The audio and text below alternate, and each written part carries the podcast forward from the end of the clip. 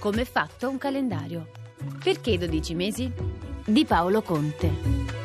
Oggi è l'11 dicembre 2017. Se dovessimo scrivere questa data indicando la numerazione che assegniamo ai diversi mesi, scriveremo 11-12-2017, perché nel nostro calendario, che è quello gregoriano, nato dalla riforma del 1582 voluta da Papa Gregorio XIII, dicembre è il dodicesimo mese dell'anno, l'ultimo, perché poi si ricomincia a contare da uno con gennaio.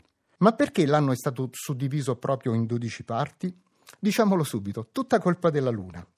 Infatti, millenni prima che il tempo venisse computato in base alla durata dell'anno solare, come fa il nostro calendario, tornò più semplice e più immediato tenere conto della durata dei cicli lunari, detti anche lunazione.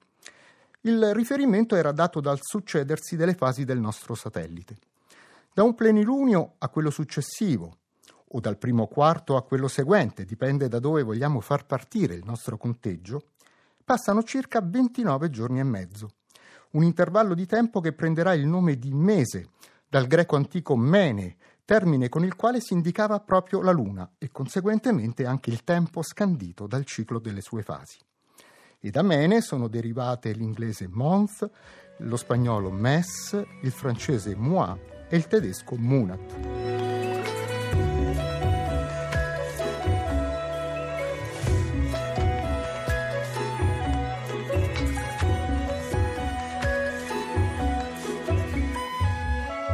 Poiché il ciclo lunare dura mediamente 29 giorni e mezzo, si adottarono mesi della durata di 29 o 30 giorni, opportunamente alternati tra loro.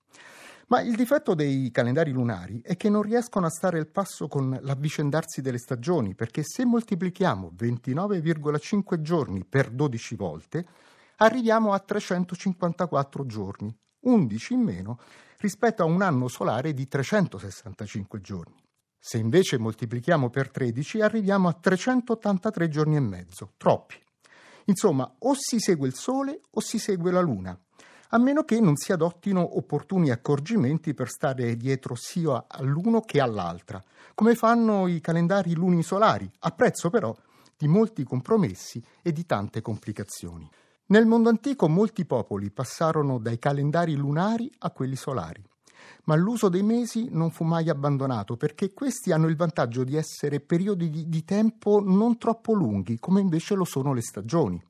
E anche perché, eh, come si sa, le abitudini sono dure a morire. E quindi, poiché in un anno solare ci sono 12 lunazioni intere con l'avanzo di 11 giorni, nei calendari solari si è continuato a ripartire l'anno in 12 mesi, che però hanno dovuto essere allungati a 30 o 31 giorni, dovendo assorbire quegli 11 giorni di scarto di cui si diceva prima. In definitiva, i nostri 12 mesi dell'anno sono solo il retaggio di un antico modo di computare il tempo, basato sulla Luna, e ormai si succedono in modo del tutto indipendente dall'andamento delle fasi del nostro satellite.